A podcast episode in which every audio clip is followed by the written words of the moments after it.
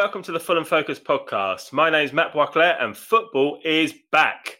I hope you've all had a brilliant summer break. Now, who's ready to do it all over again? In the second half of the show, I'll be joined by the heartbeat of Fulham Focus, without whom the show would not be possible. Mr. Lover Lover himself, Don Love. I'll also be joined by our new massive summer signing. Fulham have been linked with Harry Arter for most of the summer, so we've snapped up his namesake, Matt Arter, who we will affectionately now know as Matto Stato. But before we bring the boys out to talk all things Barnsley, I caught up with Danny Boy a little while ago for the first in a new regular feature. Fulham. So it's a new season, and this is the first in a line of player focus chats we're going to have on Fulham Focus. It's a, it's a new feature for the new season. Joining me, Matt Boisclair, is Danny Boy, and we're going to start off with Louis Saha. We're going to try and make these connected to the, the forthcoming games as much as possible. Louis Saha scored a hat trick against Barnsley in the 2000 2001 promotion season under Jean Tigana. And also, Louis Saha was very synonymous with a season in the Championship, as, or the Division 1 as it was called then. So we're, gonna, we're just going to have a chat about him. So, hi, Danny. How you doing, mate? You all right? All good, all good. So, when Louis Saha first signed, what what were your thoughts? Had you ever heard of him before? Well, obviously, being, I suppose I was about 11 at the time, you naturally focus on the Premier League or the top division as well as your own club because that's what everyone in, in primary school talks about. So I knew of him from his brief spell at Newcastle. I also knew that he didn't do very well. So someone coming from another division that I didn't know a great deal about, but also being wary that he wasn't that popular at Newcastle. To be honest with you, I wasn't overwhelmed by it at the time. It didn't turn my head in the way that Van der Sar did the following season. I guess you think about it as well. We we just signed. I think Boa Morte had joined on loan. John Collins had signed from Everton, and they, they were household names at that level as well, weren't they? So Louis Saha, I'll admit, I, would never heard of him at the time. I didn't remember him from Newcastle. We paid a couple of million quid to to Metz for a player who had hardly been prolific so far in his career. So it was one of those really, I, I, I felt like we were taking a punt at the time. Um, and I remember going to Tiverton in a pre season friendly. And, and he looked class act, but it was against Tiverton, so you can never really judge a new player in, in pre-season, especially against especially against such lower league opposition. But then, of course, he made his debut against against Crewe and scored. Then the next game against Birmingham scored, and all of a sudden he was he was a player in form, and he, he was much talked about in the media. Yeah, and, and going back to when he signed, he also was effectively the replacement for Geoff Horsfield, who was very popular with the fans. So it was big signing at the time, big risk, like you said, because we had the ingredients from Keegan, and mm. Tigana was lucky to take over a team like that. There was a lot of experience in there, but it, it missed that final ingredient up front. And uh, I yeah. mean, they couldn't have got it any better with Saha. He, he was just the all round perfect player for me. And like I said, he, he got off to a great start against Crewe, And we, we ended up going, I think we won the first 11 games in a row. Yeah, we did, yeah. Yeah. And although it was a team effort that was built from Taylor forward, it seemed like the team was built around Saha he was just pivotal to everything. You know, every attack. I mean, look at the career he went on to have. He was destined to go on to, to reach the top, and I, th- I think we were very lucky to have him that season.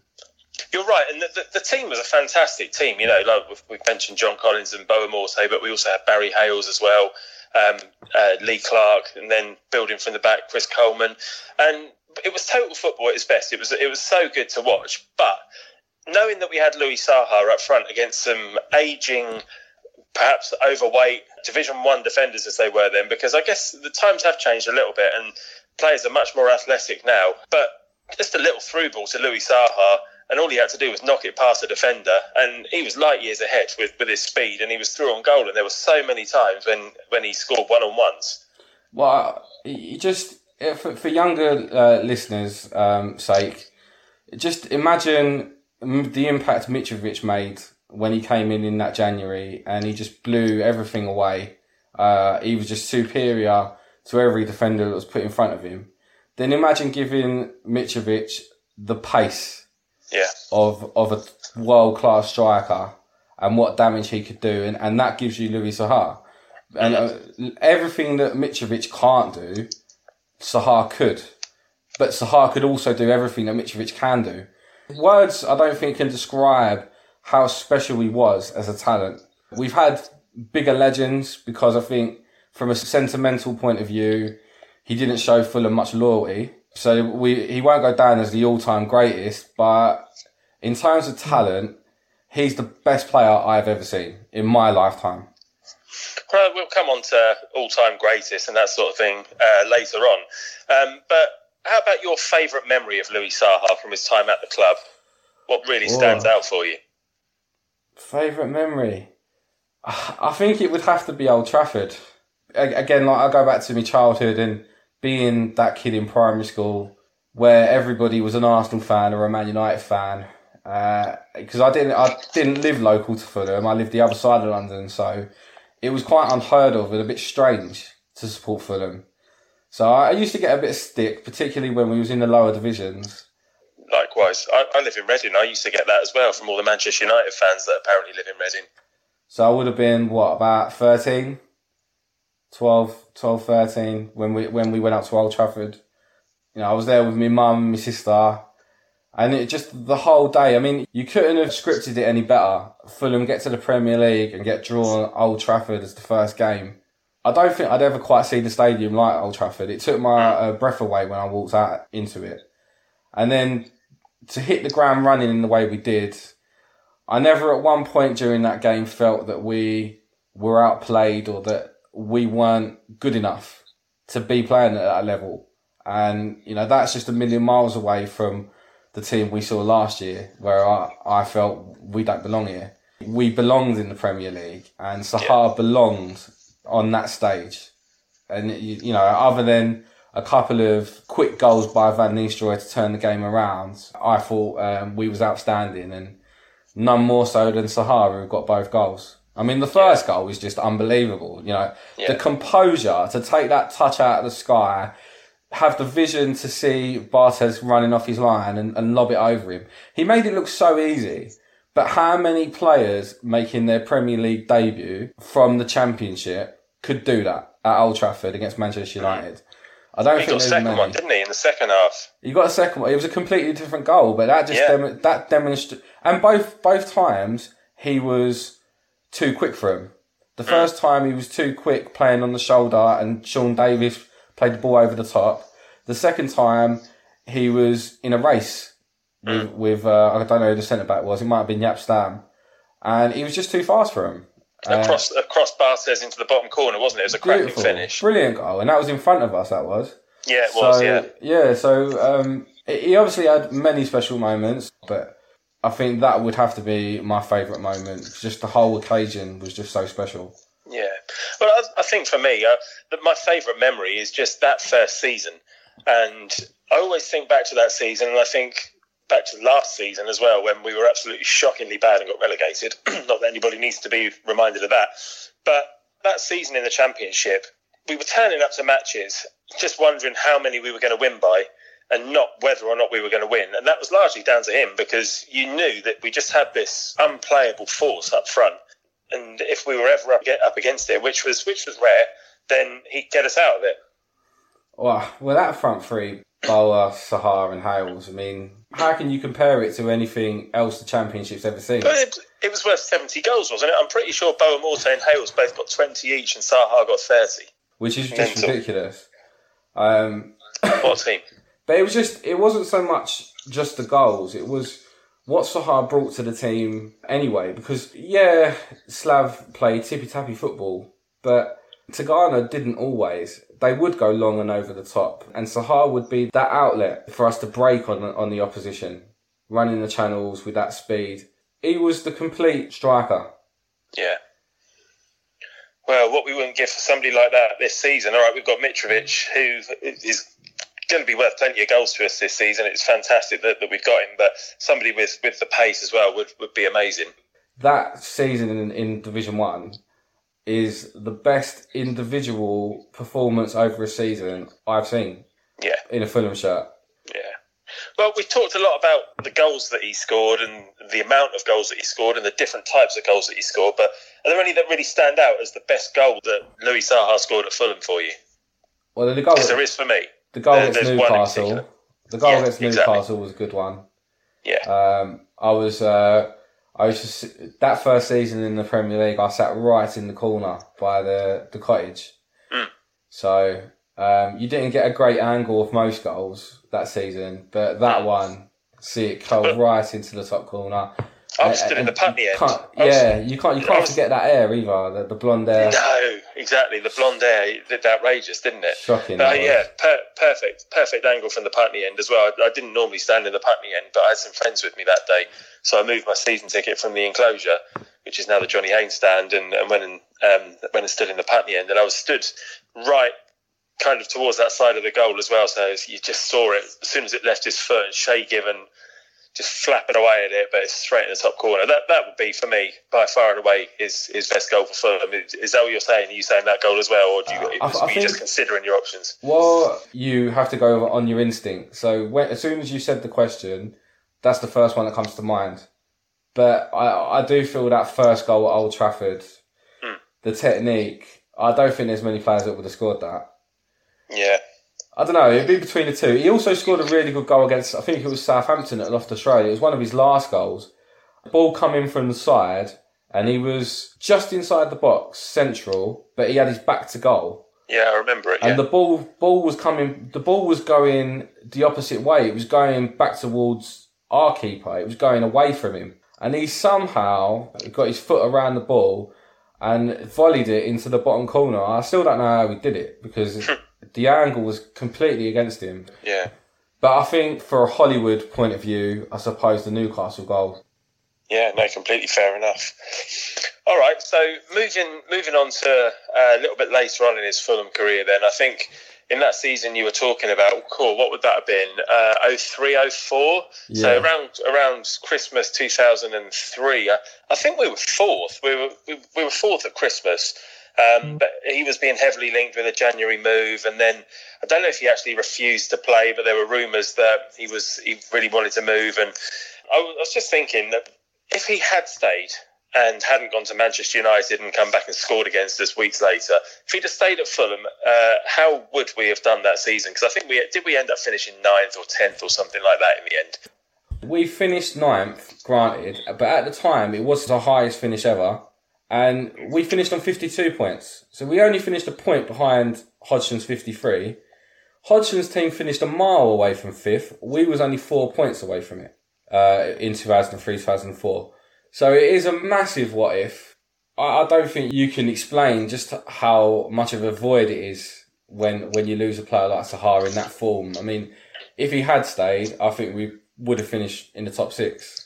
Easy. Saha, Saha is the type of player that could play in, in an average team.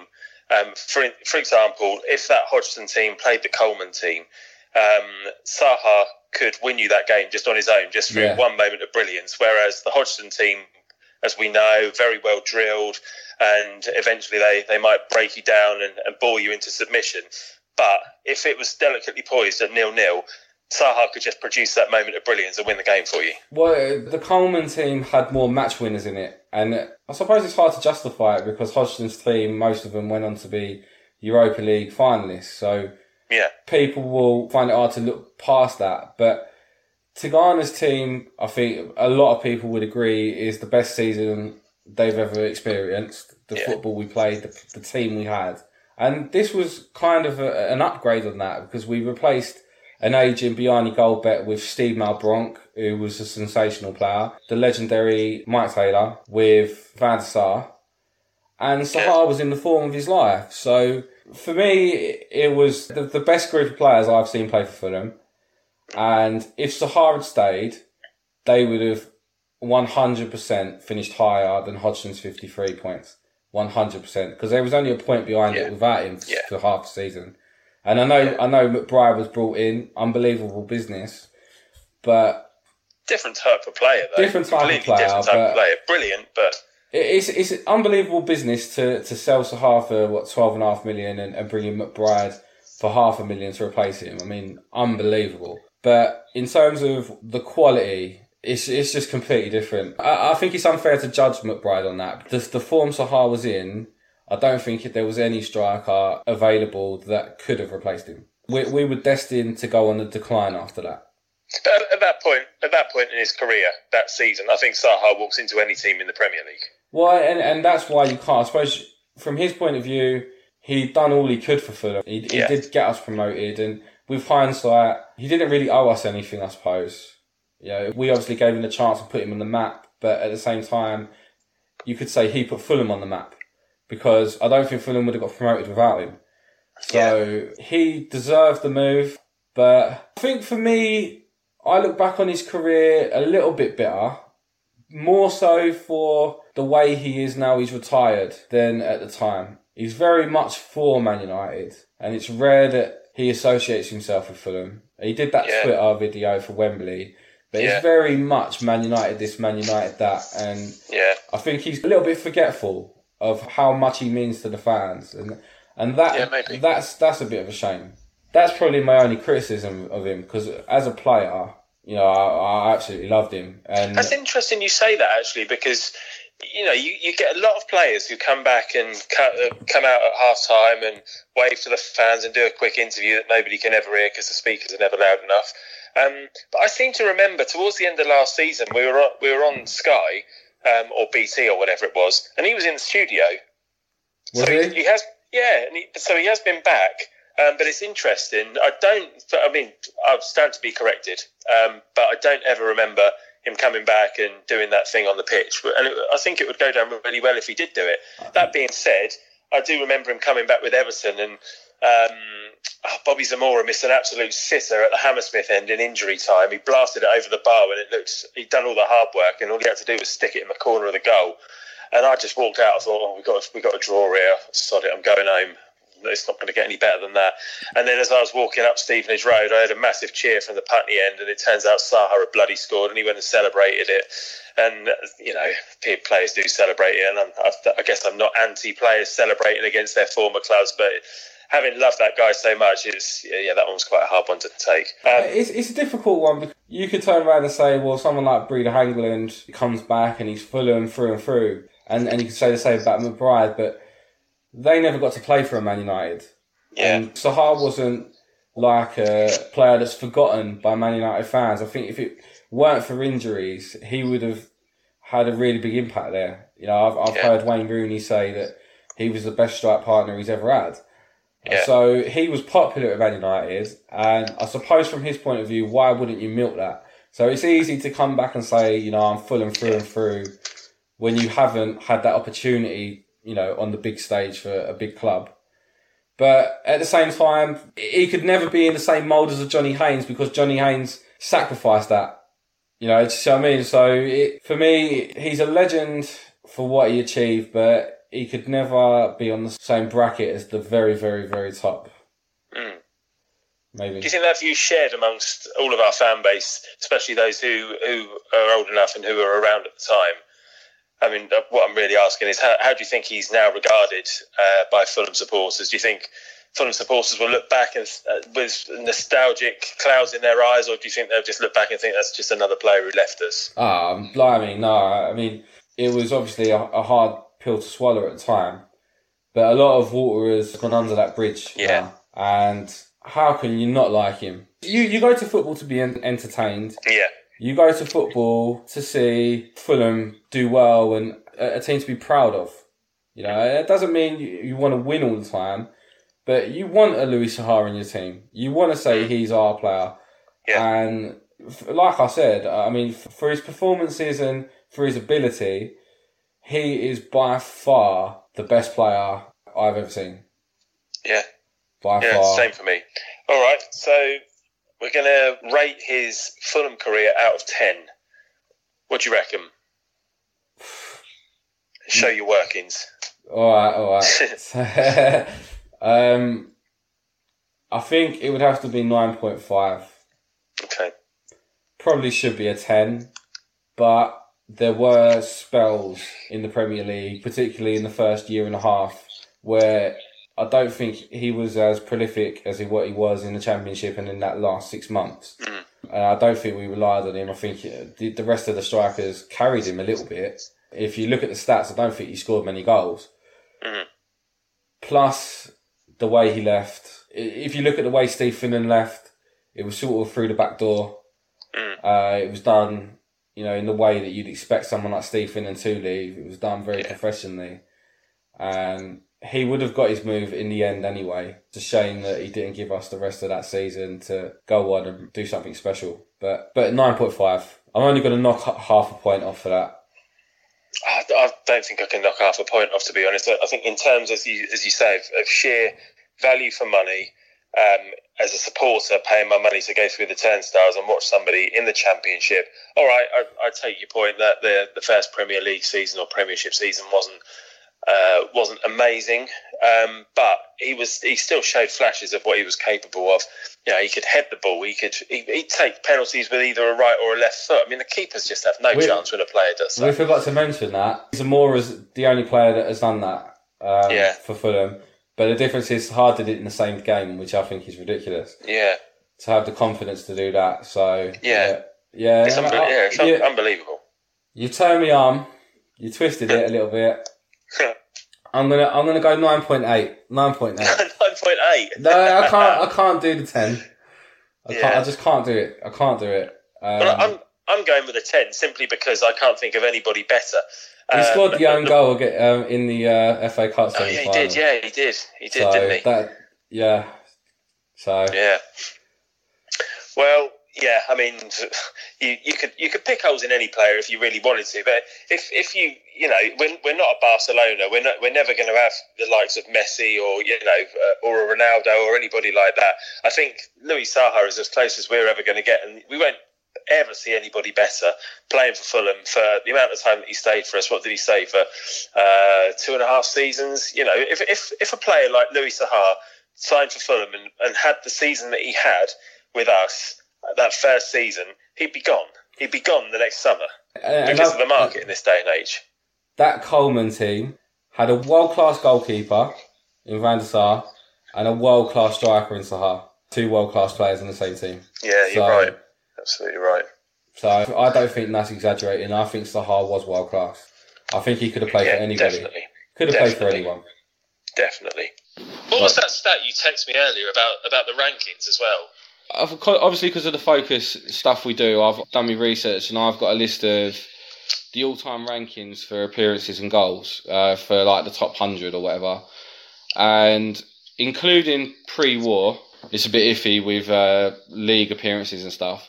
But including that, going all the way back in our history, Saha is fifteenth for most goals in a Fulham shirt, uh, and he is second behind Jimmy Conway for the most goals by an overseas player.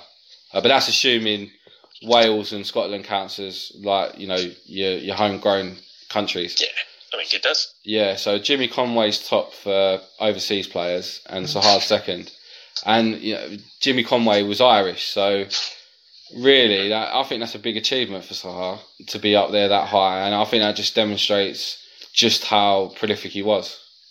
Yeah, it really does. It really does. And you know, if those who weren't around at the time to see him, you know, whether you weren't born or whether you, you weren't supporting the club, then then you really did uh, miss out. And you should look him up on YouTube or something.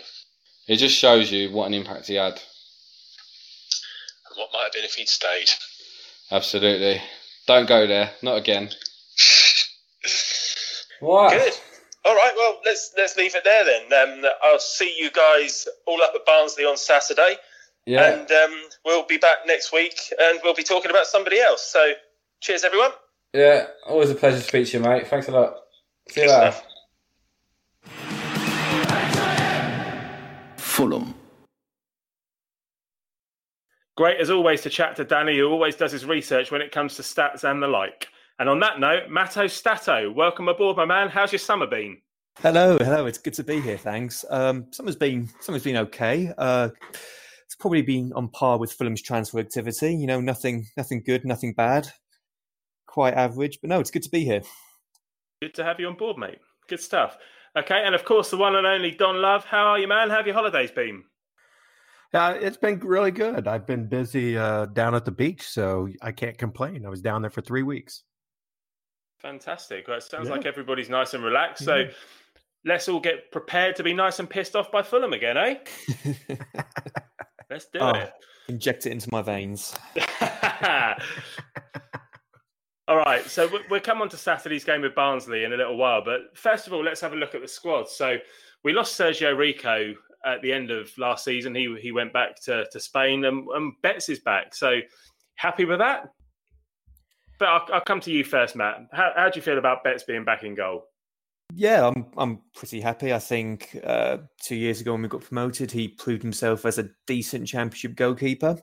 Um, he looks like he's injury free now, which is obviously a good thing. And I think he's probably looking to make a statement for himself. You know, he was dropped last year in the Premier League, and I think he would want to kind of make his claim to be Fulham's number one this year. Yeah, that's a fair point. Of course, he got injured as well, didn't he, last season? Um, not not that I think he would have been back in goal anyway. For some reason, Sergio Rico seems seemed to be um, seemed to be quite a popular choice amongst all of our managers. But I, I, was never a fan. But of course, we've still got Fabri and we've got Rodak. Don, who, who's the number one this season for you? Ah, it's Betts. Oh, come on. yeah. You know, I've always liked Betts, and if you guys have listened to me in the past, you know I'm a big fan of his.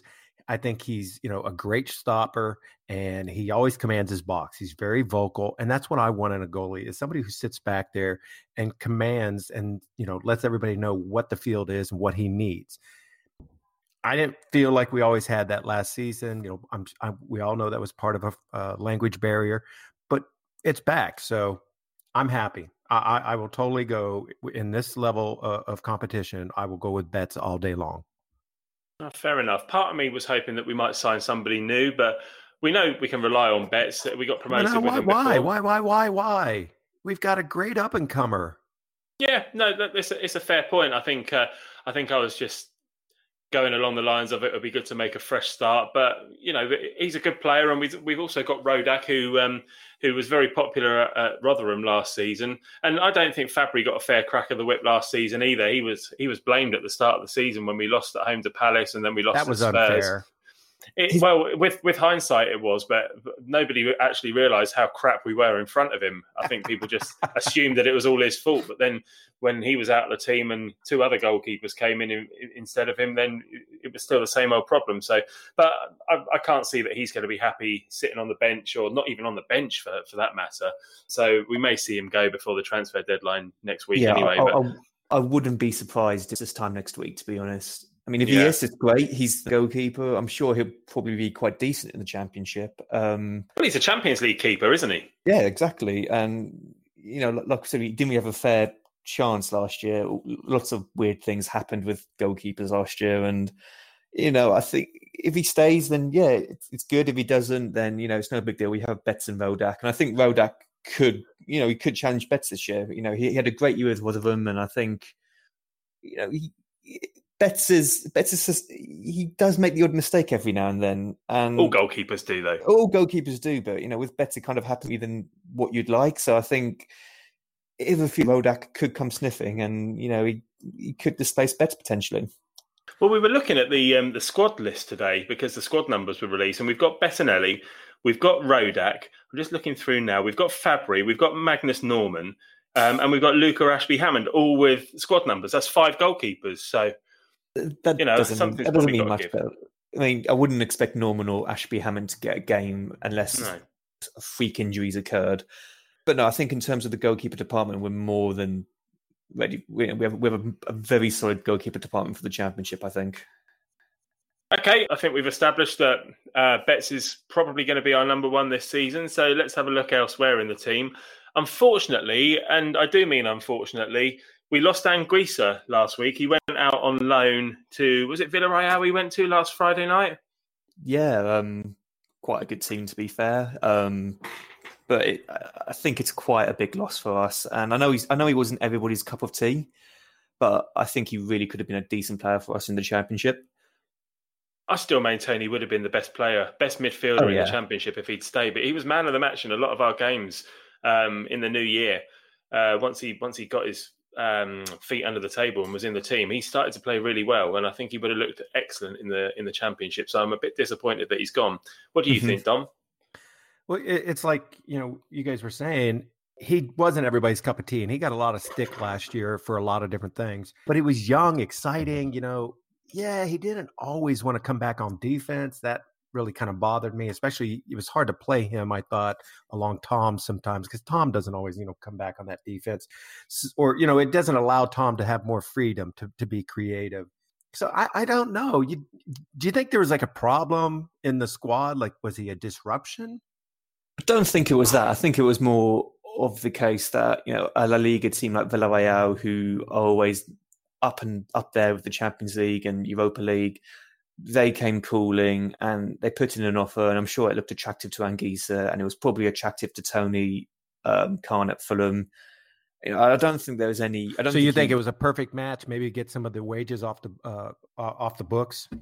I don't think it was a perfect match. I think that you know, in an ideal world, we would have wanted, wanted to keep him. But I think you know, if an offer like that comes calling, and you know, a player like Anguissa, I think he'd rather want to play in the top league of Spain rather than the second division of England. Um, I think that's exactly right. I, I feel like No, that's a good Anguissa said, I, I feel like Anguissa said, I don't want to play in the championship. Find me another club. Same with Seri. I feel like that's exactly what's happened. Well, Seri, I, I totally understand that. I mean, he he he didn't want to be here. It seemed like hardly ever. I mean, his, his performance on the field was lackluster so many times. He said he never even heard of us when he joined last summer. What, a- what a thing to say I'm about sorry, a new I'm club. sorry. Are you serious? He did. I heard that? him. Yeah, yeah. He, a kind of made a joke about it. Said, Well, "Oh, I- I've I- never heard of him. That's uh, that's not even cool. But, uh, I got nothing else to say gone. about him. Then Yeah, He's gone. They've both gone. All right, so we don't have either of them. What we do have is Cyrus Christie, Dennis Odoi, Steven Sessegnon, uh, Marlon Fossey. Who's going to play right back this season? Don. Ooh. You know, uh, I really would like to see the youngster start.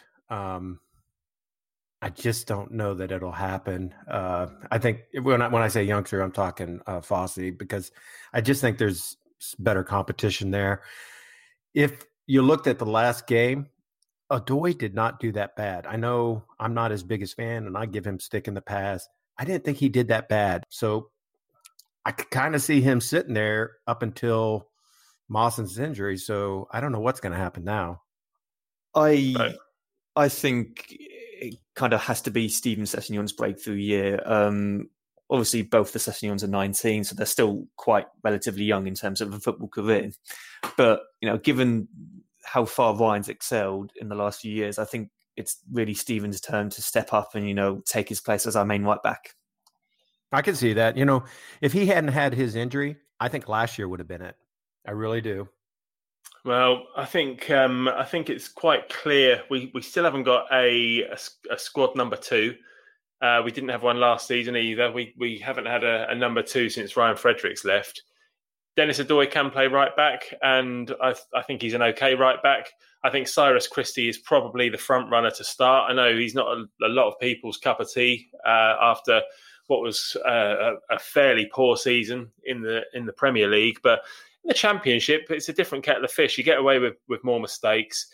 And when in, in the second half of the season when we were promoted, I, I thought he looked pretty good. Um, he came off the bench quite a lot when Ryan Fredericks was tiring, and he set up a couple of goals for Mitrovic. He got forward, and yeah, I, I can see him. I can see him being the first choice to start with. But I He's do got wonder whether good we'll speed. You know, he's he, he definitely speed. has. He definitely has. I just wonder whether we'll bring somebody else in before next week's transfer deadline day. I mean, Okay, being, so be- being sorry, I'm being a football perfectionist. You know, the number two shirt should be a right back because you know Yeah. that's just that's just an unwritten law of football. But I don't think we'll need to sign another right back, and I don't think we'll get another one coming in. Not to say the number two shirt will be unoccupied. I think it will get occupied by someone, but I just don't think it will be a right back. Hmm, okay, interesting. Well, that that just reminds me of when Clint Dempsey went to Spurs. I think he wore the number two shirt at Spurs, didn't he? did, did Very He strange. always does. Which is fo- football heresy. yeah, it is. Okay, so that's the right side. Uh, what about the left side? Sess is still here. Will he go?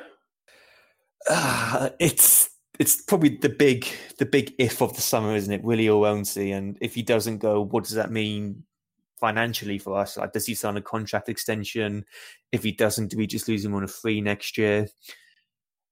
Uh, where think, does he fit in the team? If he's still here, where yeah, does he exactly. play? That's the question. That's the question. If he does stay, what does he guarantee? You know, you start all the time, or we're going to rotate you. He's not going to want to rotate with these other guys. Uh, are you going to put him back at left back? Well, you know, Brian's there, and I think that's well covered. So, and I, I, I prefer Joe Bryan at left back over Sessegnon, to be honest. Yeah, yeah, I he's agree. A, he's a proper he's a proper left back, Joe Bryan. See, for for me, I I just feel like I can completely understand why Cess would want to leave. If Spurs are mm-hmm. sniffing around him, he must be thinking, I might not get this chance again if I don't go now. I might get injured this season in the championship. Anything could happen.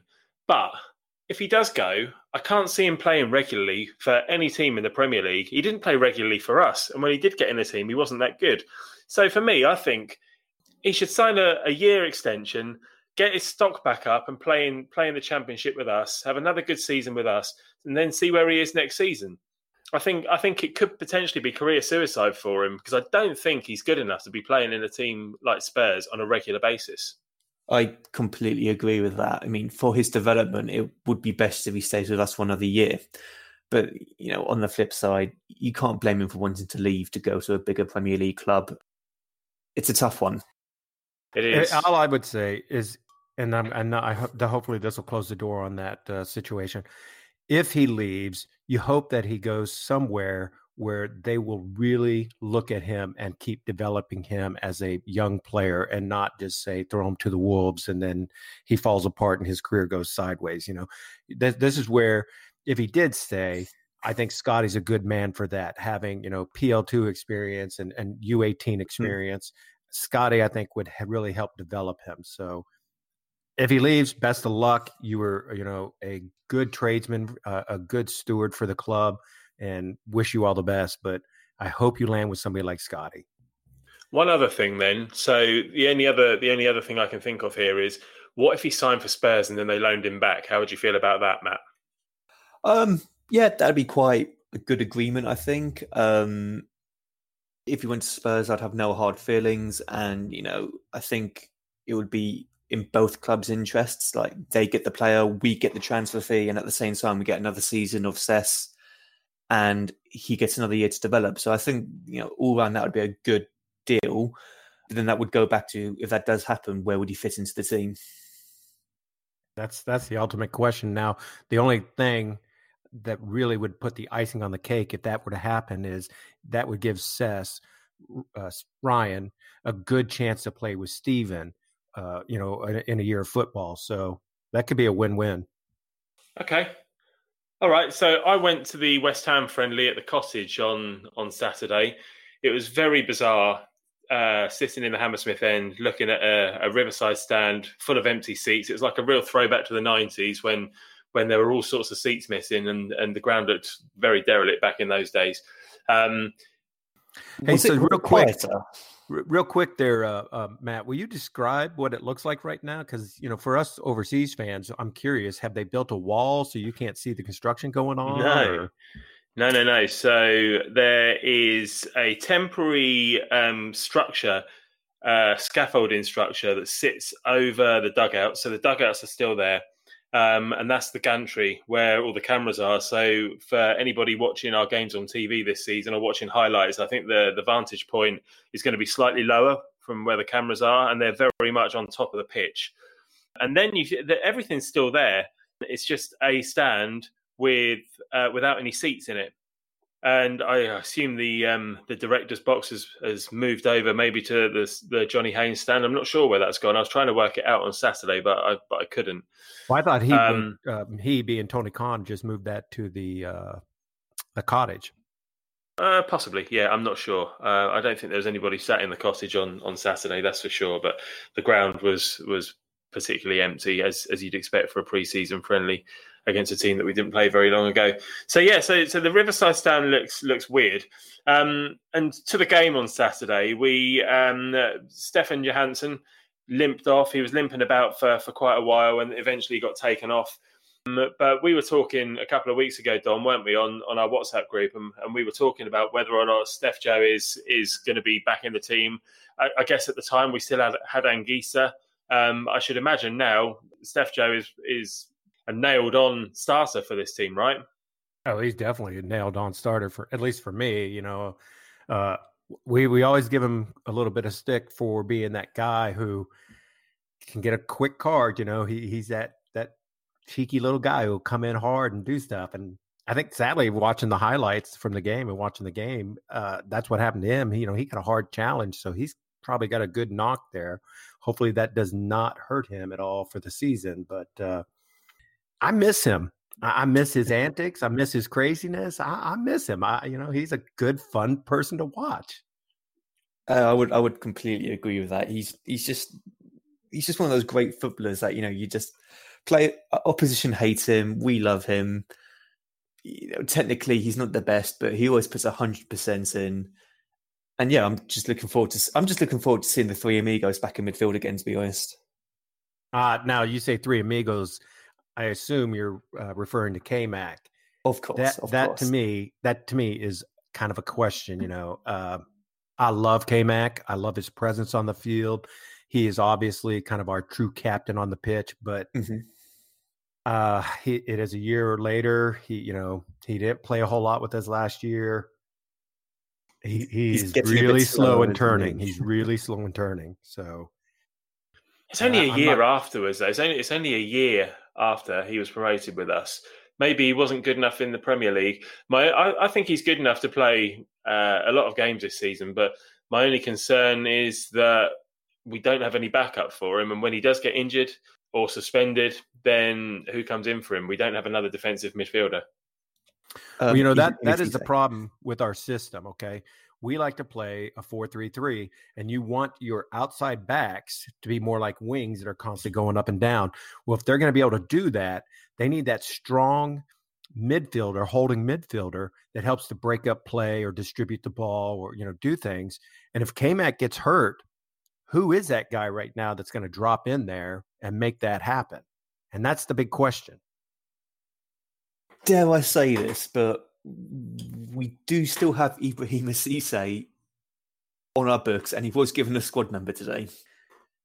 Now, he, he's kind of vanished. He's a bit of a myth, to be honest, but he did play in the Premier League last year, and he he wasn't terrible. but he's not that Fair big, enough. strong guy to me. You know, I'm looking for that big, strong guy who can almost play a center back. You know what I mean? Who Yeah, can help bring yeah. things up. So for me, that's kind of the one of the spots. Well, there are several, you know, that we always look at and say, God, who, who's going to be the strength or the or the the second person, second string for that spot? That is one spot that I am a little worried about. Is we need that strong kind of holding guy in case K-Mac gets hurt. You know, I think if uh, you get uh, um, Johansen hurt, you know, Cess or different, or not Cess, but uh, uh, Abraham or different ones could fill that spot. But I don't know about that K-Mac spot. Yeah, it's quite quite clear we're going to need to bring somebody in. Well, mo- moving on. Speaking of injuries, one man who has suffered a lot with injuries since he signed for the club is Alfie Mawson. Um, it seems like he's uh, he's only ever one undone shoelace away from from the stretcher. So, do we do we have to bring in another centre back, or do you think Oh, we we've got to. cover there? Oh yeah. That- even-. Even before Mawson got injured, a centre back was high. You know, on was a high priority to bring in before the transfer window, and now he has got injured. I would even say two centre backs maybe we need to get in. Well, we've still got Maxime Le Marchand. True. Um, and we've got Dennis, who, all right, he's not everybody's favourite again, but we know he can play centre back and he can do it effectively. But do we have anybody else? I mean, Callum Chambers we had last season's gone back, so that's another one. So, yeah, I, th- I think you may be right. I think we probably need a couple of Well, centre we, we, we have to get a right center back. And here, here's why we have to have a right center back, okay? Uh, unless you're going to say Tim or, uh, you know, of course, we got Tim Ream. Of course, well, we've got I was going to say, so unless you say Tim or Le Marchand is going to slide to the right, and the reason I say that is because if Mawson's out, really the only other right center back is Odoi, okay? Well, that means Christie's got to drop in there, uh, or you know, uh, Steven has got to drop in there. Well, if Mawson has got a knock already, Odoi gets hurt. That doesn't really leave a lot of cover for that particular position. Okay, on the left, I'm not so worried because you know you've got Tim, you've got uh, Le Marchand, and if he had to, you could easily drop Joe I- into the center. You know, on the left hand side. So or for that matter, you know, even uh, uh, McDonald could drop back there. I'm worried about that right center back, and as everybody has said, a big, strong guy. You know, somebody who's going to dominate, especially in the air. Yeah, absolutely fair enough. So, all right, so we said we need another defensive midfielder. We said we need a couple more centre backs. What else do we need? How many more signings would you like to see us make between now and is it next Thursday, the transfer deadline day? How many more do you think we need? I don't know what Statomato says, but uh, my I, only only other position I would kind of worry about is Mitro. I I think we're fine with Mitro, to be honest. Um, well, I just mean if he gets hurt, God forbid, I'm knocking on wood here. yeah. Um, Rui Font, in he comes. Rui Fonte. You, you think man, the, the myth, the legend? Well, AK forty seven can also play up top if needed and we have got that new young lad, um, Taylor Crossdale, come in. He's only nineteen. Ah, that's true. That's true. You know, I, th- I, think in terms of attacking options, I mean, even Ayité could play up top if needed. I think uh, we got more than enough attacking cover. We don't have the traditional striker that Mitro is as a cover, but uh, you know, like I said, Touchwood. Hopefully, he doesn't get a serious injury, and hopefully, you know, that won't be needed. Fair enough. Yeah. Okay.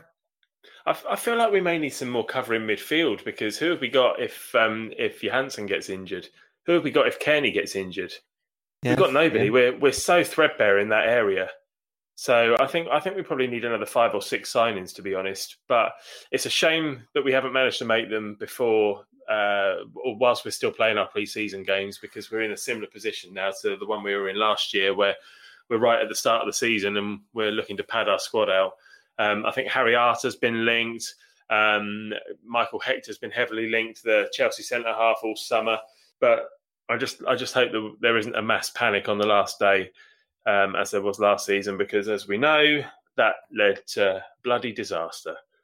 Well, we just don't want a bunch of loans all of a sudden. Yeah, yeah, we don't. I, I hope Tony Khan's learned his lesson. I hope he's learned his lesson in that respect we, are going to get some loans because it's the championship and it's inevitable. And Tony Khan loves a loan deal. Um, well, we've already, already got two. Knockaert and Cavaleiro are both loans. But aren't, aren't they loans with a view to a permanent? Well, they are, yeah, but yeah, they're still well, loans. But I think that's they a big difference. Loans.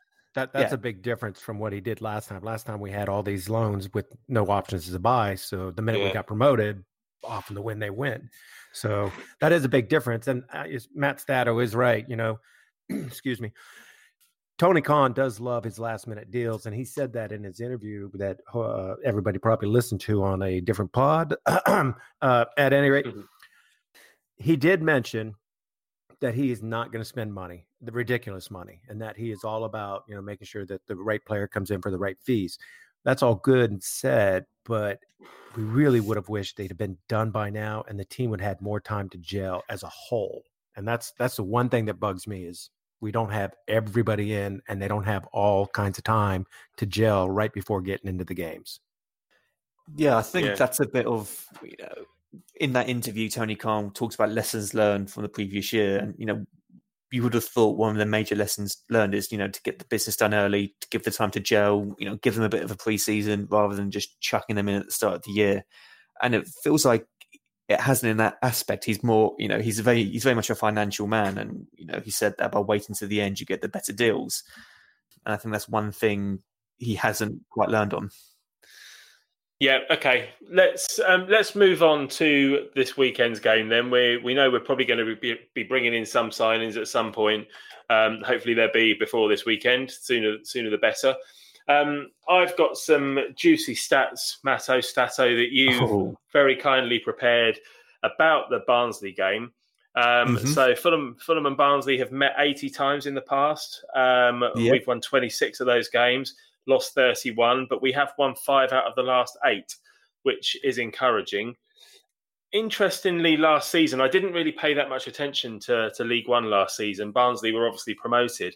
Barnsley were unbeaten at home last season, and they won sixty five percent of their games. And in the process, they kept ten clean sheets.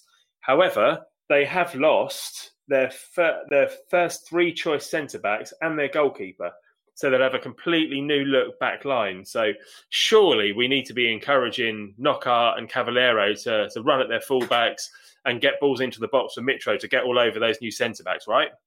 A hundred percent. You know, the new signings they have got, the three centre backs they've brought in have all been are all young at twenty one years of age and none of them have championship experience. They've bought a few new goalkeepers and you know, whatever team they put out on Saturday, they're going to have a completely new centre back pairing. So, you know, Mitrovic, he, he needs to bully, he, he, needs to bully them and literally just take control in that aspect. And I think he could do. I think, well, I think he will do even. You know, that that's also kind of a, a game that would scream out then you bring on AK at some point and, Ooh. you know, eh, you love him or hate him. He's got good speed. He's physical and he will go right at him. So that that's the kind of game. If they're brand new and and young blood, fresh fresh blood in the water, you put in an AK forty seven and let them just tear them apart. Uh, yeah, just don't let him get in front of goal and have a shot. That's that's the only problem with him. so we're going to be coming up against Cauley Woodrow, um, a player that came up through the the ranks at Fulham and never really made it he played a few games in the Championship and scored in the Premier League for us uh, once, I think. But now he he pinged the goals in last season. I'm just trying to find. I think you told me how many goals he scored last season somewhere. He got um, 16 goals last year. Yeah, 16 goals in a promotion season at League One level. Pretty good. 16 in 31. Everybody seems quite obsessive about him on our WhatsApp group. Everybody's convinced he's going to score against us this this weekend. Um, what are your thoughts? Are you worried about Cauley Woodrow? I know I'm not, but then I'm normally wrong. uh, well, yeah, for a start, we're going to have an awful defence, and we probably will concede. Let's be honest. And it, it may or may not be Woodrow. Um, obviously, the whole going back to your ex club curse is the major factor there. Um, I think League One was kind of his level. Touchwood, like I don't want to jinx. I don't want to jinx put him there by saying that. So you know, I can expect Barnsley to score, but I, I don't, I don't think it's going to be him. I think looking at their form last season, you said here that Fulham are most likely to concede early on based on when Barnsley were scoring their goals last season. Yeah. Well, that's just a Fulham thing. You know, I feel like we always start slow and, yeah. and, just, you know, haven't woken up. It's like when I'm coaching my U13 girls, you know, they're asleep for the first 10 minutes, all talking to themselves. So I, I, I don't know if Cauley I'm sorry, if Woodrow is going to be that guy who has found his level, you know, at level one, that I, I could see him doing okay in the championship. You know, he he's got a good size to him, and he he he I think at least plays pretty well with his back to goal, a lot like Mitro. So I could see him doing okay. I don't think he's going to set it on fire, but I, I've always liked the guy. Don't ask me why, but I've always liked him. I think he could do okay. Now, with that said, obviously not on Saturday. yeah, yeah. Oh, absolutely, absolutely. So, Adam Davies, the Barnsley goalkeeper, kept 19 clean sheets last season, but he's gone. He's been sold to Stoke, and they've signed two new goalkeepers, one from the Austrian league and one from Chelsea's academy. So there's not much Championship or English game experience in between the sticks. So I, I Mitro's nailed on to score. He's got to score. I, I think he'll score a couple this weekend. You know, as long as we're getting balls in the box and, and giving him the opportunities. Mitro, I think, you know, is 15, 16 goals easily. He, he's got to be up there for golden boot. Um, and, and I think, you know, with Ivan playing in different ones, I think he'll see the ball more than he did last year. So I, I'm I'm really looking forward to the front. It's you know obviously the back that we got to worry about. I think whatever happens in the weekend, due to Barnsley having pretty much new defence and our defence just being awful, it's, it's just going to be a high scoring game, isn't it? Well, okay. So, well, with that in mind, I read somewhere somebody predicted eight eight v eight. Uh, uh, for... eight, oh, that would be quite the turn up for the books on the opening day of the season, wouldn't it? One for the uh, one for the entertainment value, anyway. So, all right. So, I, I, presume you're not you're not saying it's going to be eight all. Don, what what do you think the score's no, going to be this no. weekend? What do you think the score's going to be? I'm going to go two one to us. Two one to us. And yep. I, I just, a, who's going to score? Sadly, think there's going to be one goal. Oh, I, I, I definitely think for me, I think it's going to be uh, Tom, and I think it's going to be uh, uh, Mitro. He he's going to get his you know opening goal, and it's going to be the start of the season for him. So, and then Tom. Tom has kind of come back in some of those uh, uh, pre-opening games. If you notice, Tom was back to himself with that left foot out of you know midfield, picking up a nice ball, you know, out into the top ninety. So I I feel Tom's coming back too. Yeah, he scored a couple against Brighton in pre-season at Aldershot, didn't he? So let's hope so. And of mm. course, who's going to get the Barnsley one? Cauley Woodrow? Yeah. No, it'll be an accident on Tim Ream or Doy. in, in off a Doy's ass. Okay, all right. Uh, yeah. Uh, what, what, do you what do you think, Stato? I think we'll probably go 1 0 down early on because we need to remember that Barnsley have just been promoted. They've still got that, you know, excitement of being promoted and that will carry them over for the first 10, 15 minutes. So we'll go 1 0 down, but I think we'll pull through and win 4 1, is my guess. 4 1, yeah. I, I think we'll, I think we'll win quite heavily as well. I'm, I'm going to say 3 0. So. you um, think we're going to yeah. keep a clean sheet? Yeah, why not? Let's be let's be positive. Let's, yeah, let's start let's let's start positively and then we can be miserable fuckers when things start to go wrong. Good day.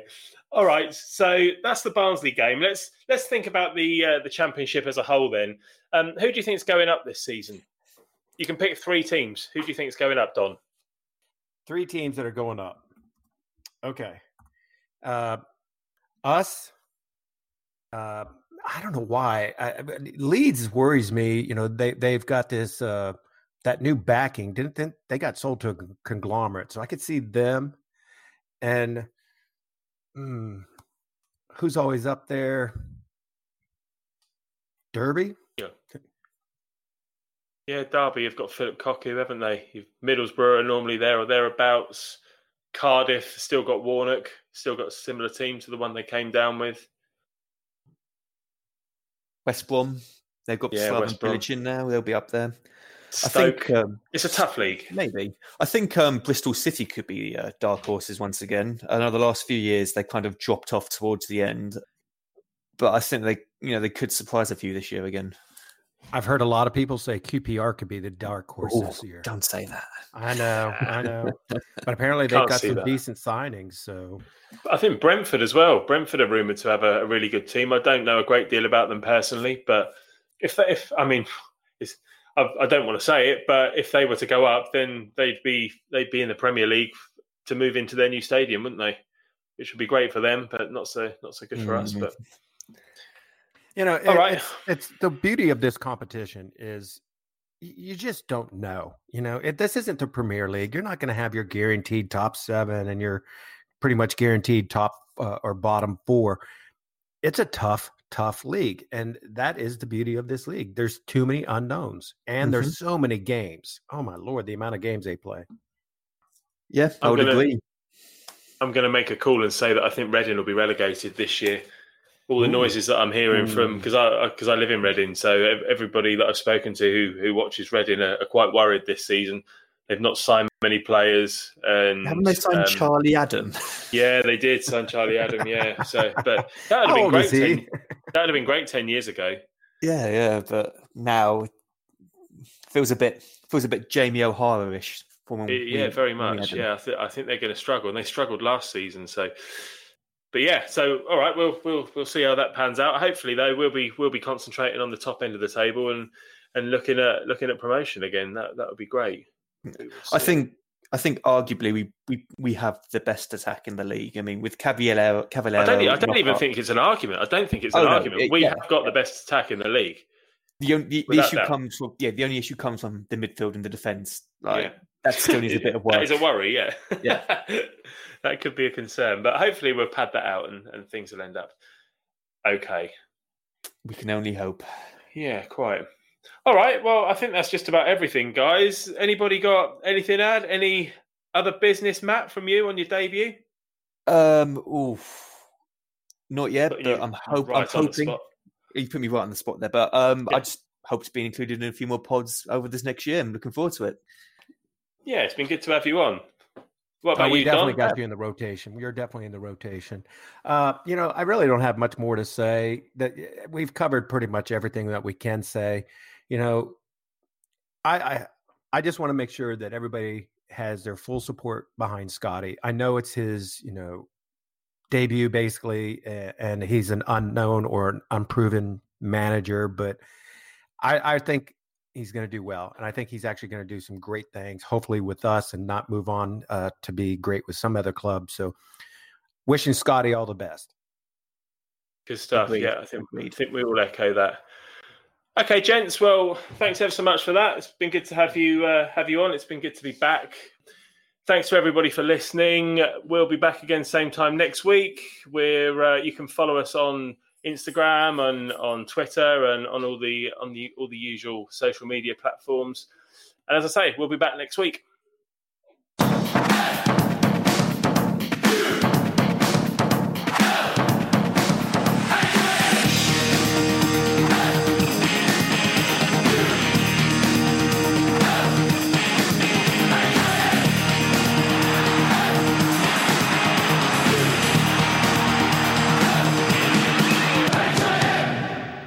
Fulham.